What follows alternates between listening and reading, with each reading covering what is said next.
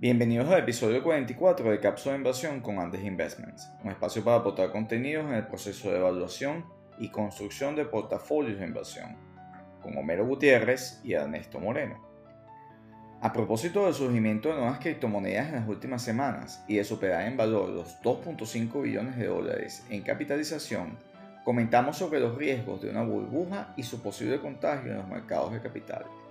Con el resultado de empleos no agrícolas creados en abril sobre los 266.000 puestos, revisamos los datos del mercado laboral que revelan un incremento de la productividad, horas trabajadas y de la fuerza laboral en Estados Unidos que apuntarán a la continua recuperación de la economía. Lo conversamos con Homero. Las opiniones expresadas son individuales y no constituyen recomendación de inversión o venta de productos. Los datos y desempeños pasados no implican el comportamiento futuro. Consulte a su asesor de inversión independiente antes de invertir. Hola Homero, ¿cómo estás? Hola Ernesto, muy bien, ¿y tú? Bien, viendo, leyendo artículos sobre los millonarios eh, que han comprado criptomonedas, ¿no? En, en, días recientes, ¿no? Y toda la publicidad al respecto, ¿no?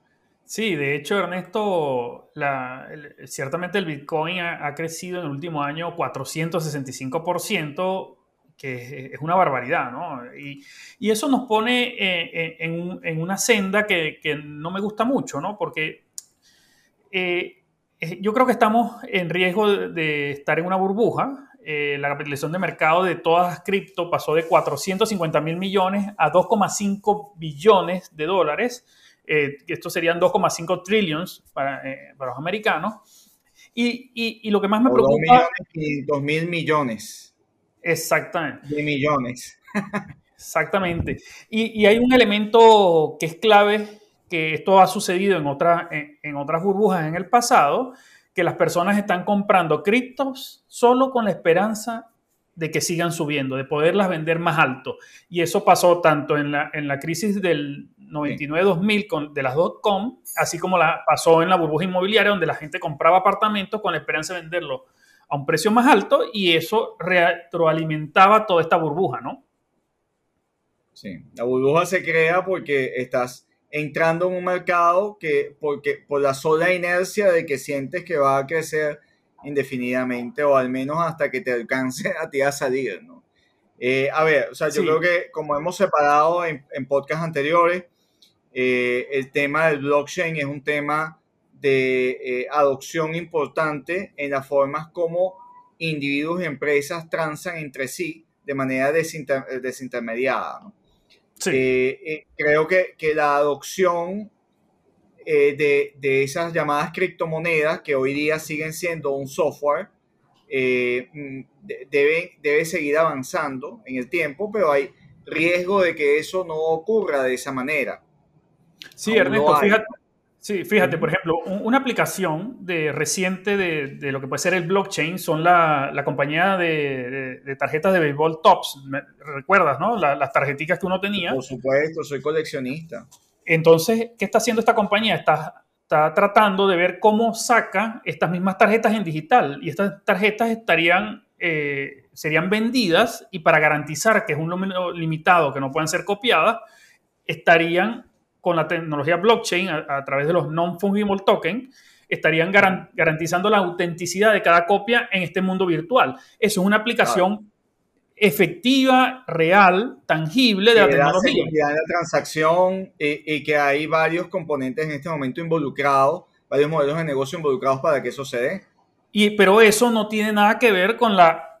Eh, elevadísima eh, capitalización de mercado, si le podemos llamar así, de, la, de las criptomonedas, ¿no? del mundo cripto. ¿no? Eh, eh, no, tiene, no tiene relación el, estas aplicaciones efectivas, comerciales de esta tecnología con esta valoración. Y, esto nuevamente nos conduce a la sospecha cada vez más grande, creciente, de que estamos en medio de una burbuja. Y aquí hay, una, hay algo muy importante, ¿no? que ya hay analistas, eh, habló el presidente del Banco Central del Reino Unido diciendo que, se, que los inversionistas en cripto se preparen porque van a perder todo su dinero. Hay otros analistas que han coincidido, Warren Buffett ha hablado también sobre las cripto. Hay, hay ya se está hablando cada vez más del riesgo que puede enfrentar eh, una burbuja cripto eh, las personas que compren esto, ¿no? Banco Central de Turquía, o sea, algunos bancos centrales, pues, eh, digamos, fijando posición contra la adopción de criptomonedas. Lo cierto es que las criptomonedas es algo descentralizado que depende de que haya adopción. ¿Y a qué llamamos adopción? A que la gente lo utilice. Las tres razones por las cuales eh, eh, se debe pasar a criptomonedas, o sea, que sea una unidad de cambio, este, que, que los precios estén denominados en, en la criptomoneda, etc. De no ser así, en tanto, lo que estamos es hablando de la comercialización de un código de software que tiene una expectativa de valor. Y si esa expectativa no se da, no se genera, no se valida, pues tiene el enorme riesgo de desplomarse su valor. Porque qué razón? La, formación de precio, la formación de valor es netamente oferta y demanda. Cuando comparamos una compañía como Apple, que eh, logra tener una capitalización de mercado superior a 2.3 trillones de dólares, sobre ese valor de gente que ha demandado y está dispuesto a pagar el precio que normalmente corre en el mercado, es porque hay un modelo de negocio, una proposición de negocio que partió desde la creación de dispositivos, computadoras en el siglo pasado, eh, teléfonos, iPod y otra cantidad de dispositivos que fueron creando en el tiempo a lo que hoy, es, a lo que hoy en día es, que es el generador de una nube de servicios y un ecosistema de componentes de servicio que factura nada más y nada menos más eh, eh, que, sobre 200 eh, o probablemente estemos apuntando a 400 billones de dólares en, el año. Y eso de alguna manera le da soporte a esa expectativa de valor. O sea, un poco para ilustrar cómo es la formación de valor y de precios de, un de una determinada acción. Acá lo que depende es de que haya efectivamente una adopción de uso de ese activo. Así como lo es de una moneda, Homero. Porque en una moneda usted agarra un billete y se agarra un billete eh, de, Estados Unidos, o sea, in God we trust. O sea, confiamos en Dios y en, este, este, en, esta moneda que está acá. Pero en el caso, en el caso de, las llamadas criptomonedas, depende de que efectivamente se utilicen. Ahora, cuando tú generas esta dinámica de expectativa de crecimiento de valor y lo que hay es una expectativa de que aquello va a subir indefinidamente, es donde, como tú dices, se generan las burbujas.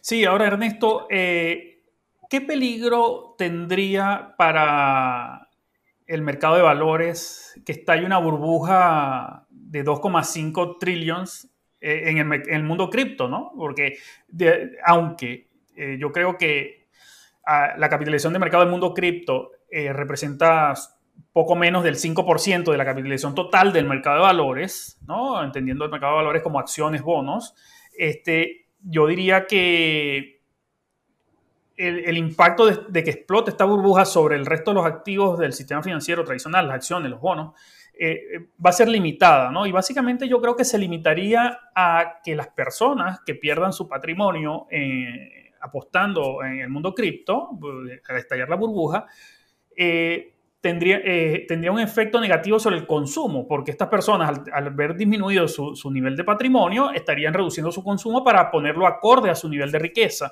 Y esto sería el mecanismo que estaría llevando eh, de transmisión desde el mundo cripto a las ventas de las empresas que cotizan en bolsa, ¿no? Entonces, estaríamos viendo que las empresas, de estallar la burbuja, estaríamos viendo que las empresas podrían vender un poco menos, eh, sus beneficios estarían desacelerando su tasa de crecimiento, dado, dado este fenómeno en el mundo cripto que eh, afortunadamente hasta ahora no tiene vínculos tan directos ¿no? con el mercado financiero porque no hay gente colocando, por ejemplo, bitcoins como colateral de, préstamos como colateral de transacciones.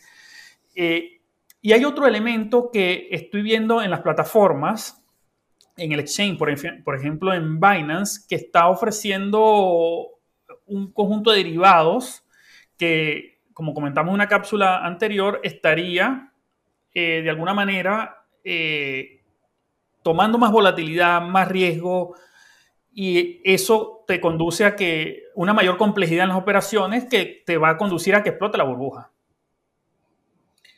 Sí, o sea, estamos hablando de riesgos de que eh, en efecto haya una burbuja y que, y que en efecto pudiera, pueda explotar, ¿no? ¿no? estamos hablando de la inminencia de que vaya a ocurrir una, un evento de esto.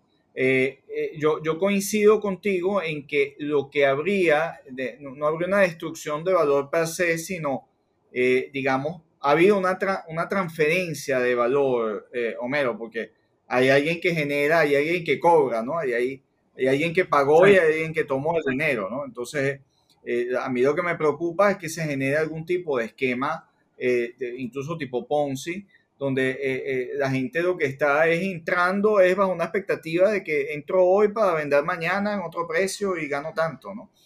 ahí es donde están los peligros. Y la transmisión yo creo que sería más eh, si, si vemos directamente, como tú dijiste, en términos de, de, deterioro de consumidores que quedan afectados eh, y sobre todo en qué elementos del ecosistema de blockchain hay efecto. Por ejemplo, se sabe que hay compañías importantes con posiciones en, en bitcoins. Eh, se sabe que hay compañías que mm, podemos compartir sus modelos de negocio, nos gusta su proposición de negocio, hemos hablado, Square, Coinbase, PayPal, eh, Tesla, que es un tenedor, y los que faltan, eh, de eh, institucionales que tengan posesión en, en, bitcoins o en otras criptomonedas. En general, lo que creo que, lo que entiendo, que hemos visto en los estados financieros es que hay posiciones en el bitcoin y el bitcoin de alguna manera tiene un nivel, tiene un terreno ganado en términos de adopción, Homero, porque lo que está es el, el, el perro coin este que, que, que, ha crecido, no sé, 700% en, en, en, pocas semanas. En, eh, pocas no, semanas. No, hemos visto que, que, alguna empresa importante anuncie que, que está entrando en, en, este, en este esquema. Eh, lo que estaría afectado es el negocio como tal de blockchain. Puede verse algo afectado. Estas compañías que hemos mencionado, este, su modelo de negocio bueno, puede perder efectivamente clientes y, y generación de ingresos. De darse un evento como esto, eh, yo, aquí lo que hacemos en todo caso es crear la alerta de que cuidado, ha habido un crecimiento, un sobrecalentamiento, una entrada de gente, cuando ves al tío, eh, al vecino y al abuelo eh, abrir este, este tipo de, o sea, abrir billeteras para tener este tipo de monedas cuando nunca habían tenido ni siquiera una cuenta de inversión, este, implica que hay cuidado, hay una alerta que, que, debemos, debemos considerar. Yo no creo ahí este, mayor contagio, eh, sobre el mercado de capitales per se, más allá vinculado a las compañías que puedan ver afectada su eh, dinámica de, generación de ingresos, eh, pero sin duda es algo que desde el punto de vista reputacional y desde el punto de vista, pues puede, puede tener impacto. en general, las monedas de, los grandes, de las grandes economías, en tanto sigan con políticas monetarias expansivas y, y lanzando dinero a la calle, pues la adopción del uso de, estas eh, eh, llamadas criptomonedas, pues va a tender a crecer. E incluso más allá de un tema especulativo, por el tema de confianza, porque estos bancos centrales a emitir y, hacer financiamiento eh, no monetario de, de, sus economías están deteriorando el valor de la moneda en el cual nosotros tenemos el billete que decimos que confiamos en Dios. a, eso, a, eso, a eso me refiero. Pero bueno, eso nos traslada al otro tema importante de, hoy, Homero, que es, es, el tema de empleo y el reporte de empleo y cómo está evolucionando las tasas de interés, eh, porque esto sí tiene, también una repercusión importante ¿no? sobre, sobre los activos. Sí, Ernesto, por ejemplo, las nóminas no agrícolas eh, aumentaron en 266 mil nuevos puestos de trabajo ¿no? Eh, en, abril con respecto al mes anterior.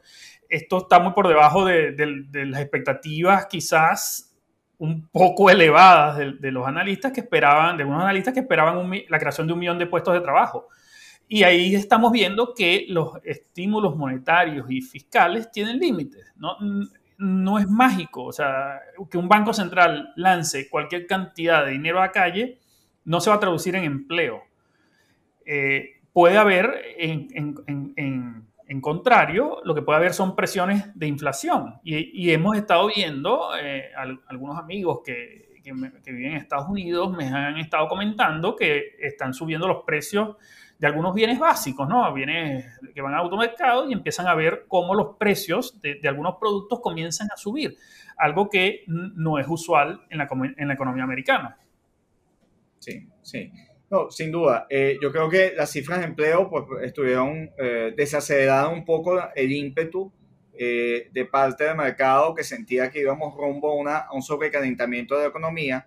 Yo quiero destacar que aumentó la fuerza laboral a 61,7% y esto es importante, esto implica más gente buscando trabajo, eh, lo cual, lo cual es, importante y estuvo por encima de las previsiones del mercado.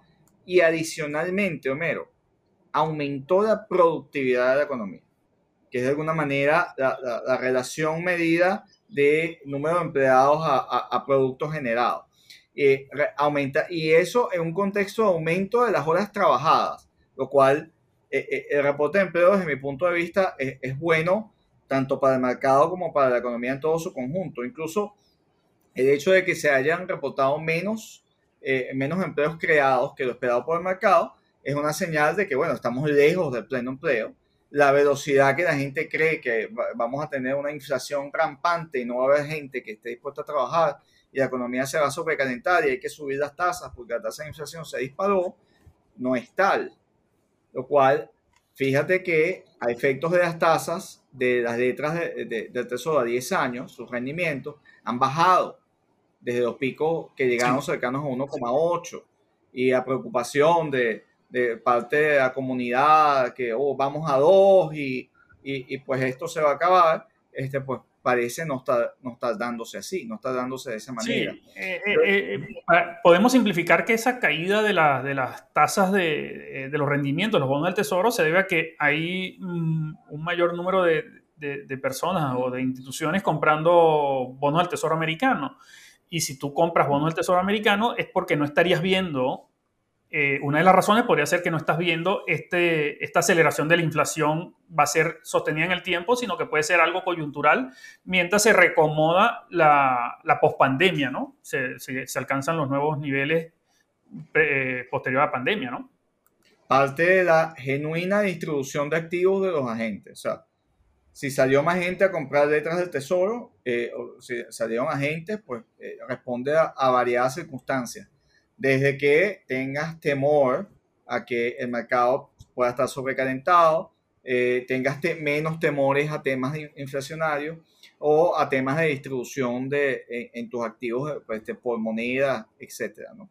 Eh, eh, o, que efectivamente sientas que el episodio de subida de tasas de interés puede haber llegado a su fin. O sea, hay interpretaciones variadas. Lo cierto es que es una señal, es un hecho eh, que estamos allí con el que hay que, con el que, hay que manejar. Yo por último, Homero, eh, diría, bueno, tenemos un, un, cóctel de cosas donde sin duda nos llama la atención negativamente este incremento acelerado, porque el disparo de, de cualquier activo que no venga atado a, un, a la validación de la adopción de algo, eh, llama la atención y estás creando más expectativas sobre algo si cuando las expectativas se pueden validar o no validar.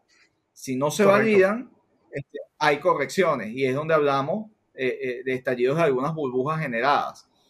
Si se valida, en efecto, más allá de la burbuja, fue una anticipación a la expectativa de valor que se, que se valida porque hay generación de ingresos y adopción. O sea, y en, en este caso, hay, cierto riesgo en, el tema de las llamadas criptomonedas. Hay adicionalmente mayor tranquilidad en que el reporte de empleo ampliamente desde el punto de vista de productividad, de fuerza laboral, de horas trabajadas y de remuneración de, o, de aporte desde el punto de vista de productividad de esas horas trabajadas a la economía, en esos cuatro renglones ha sido positivo para la economía. Esto, esto también se ha reflejado en el crecimiento en el crédito de consumo, mero, que no comentamos, que de, manera importante también ha crecido y, esto sí puede estar indicando que el multiplicador monetario esté, esté acelerando. Y si en potencia, pues puede en el tiempo ir ahondando, eh, aunque tiene un componente positivo de que la economía está probablemente sacando crédito para aumentar producción, también es un elemento de que la, el crecimiento de la cantidad de dinero vaya, vaya subiendo. Sí, Ernesto, yo creo que, al final lo que pasa es que los planes de estímulo y expansión monetaria eh, ciertamente están impulsando en alguna medida los precios, pero se están encontrando con este aumento significativo de la productividad que tú has señalado, que este aumento de la productividad básicamente lo que viene es atado a estos modelos de negocio innovadores que hemos eh, eh, comentado constantemente en, las cápsulas de inversión anteriores, donde hay un conjunto de empresas que están sacando productos innovadores, productos a menores niveles de precio. Hay autos eléctricos ah, eh, donde las baterías cada vez cuestan menos y eso potencia su adopción, potencia la adopción de nuevos servicios, nuevos servicios que se ofrecen, que prestan una mayor eh, eh, amplitud o, o son servicios mejorados a menores precios. Y todo eso es lo que ha contenido que los planes de estímulo no se transformen en una inflación y eh, hay, que continuar eh, analizando y viendo el, crecimiento real de la economía que básicamente va a depender de que los emprendedores, los startups, logren validar y lanzar adelante sus modelos de negocio.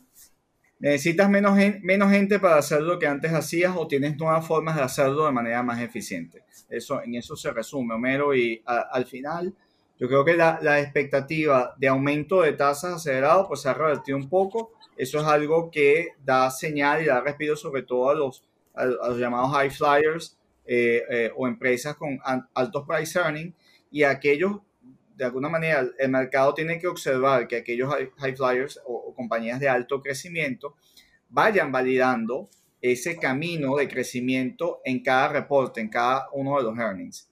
A propósito de eso, pues los earnings en, este, en esta temporada han sido bastante positivos, en particular en esos sectores donde efectivamente hay adopción y hay crecimiento. Pero eso es lo que el mercado le toca revisar este, con mayor hincapié. Bueno, Ernesto, eh, muy buena cápsula. Eh, creo que disipamos algunas de las preguntas más que cada inversionista se estaba haciendo y creo que eh, la economía sigue avanzando y los nuevos modelos de negocio siguen digitalizando y robotizando la economía. Así es. Bueno, sigamos atentos a tasas y a cómo las empresas están efectivamente validando la expectativa del mercado en generación de ingresos y adopción de nuevas formas de hacer las cosas. Hasta la próxima, Homero. Hasta la próxima cápsula, Ernesto.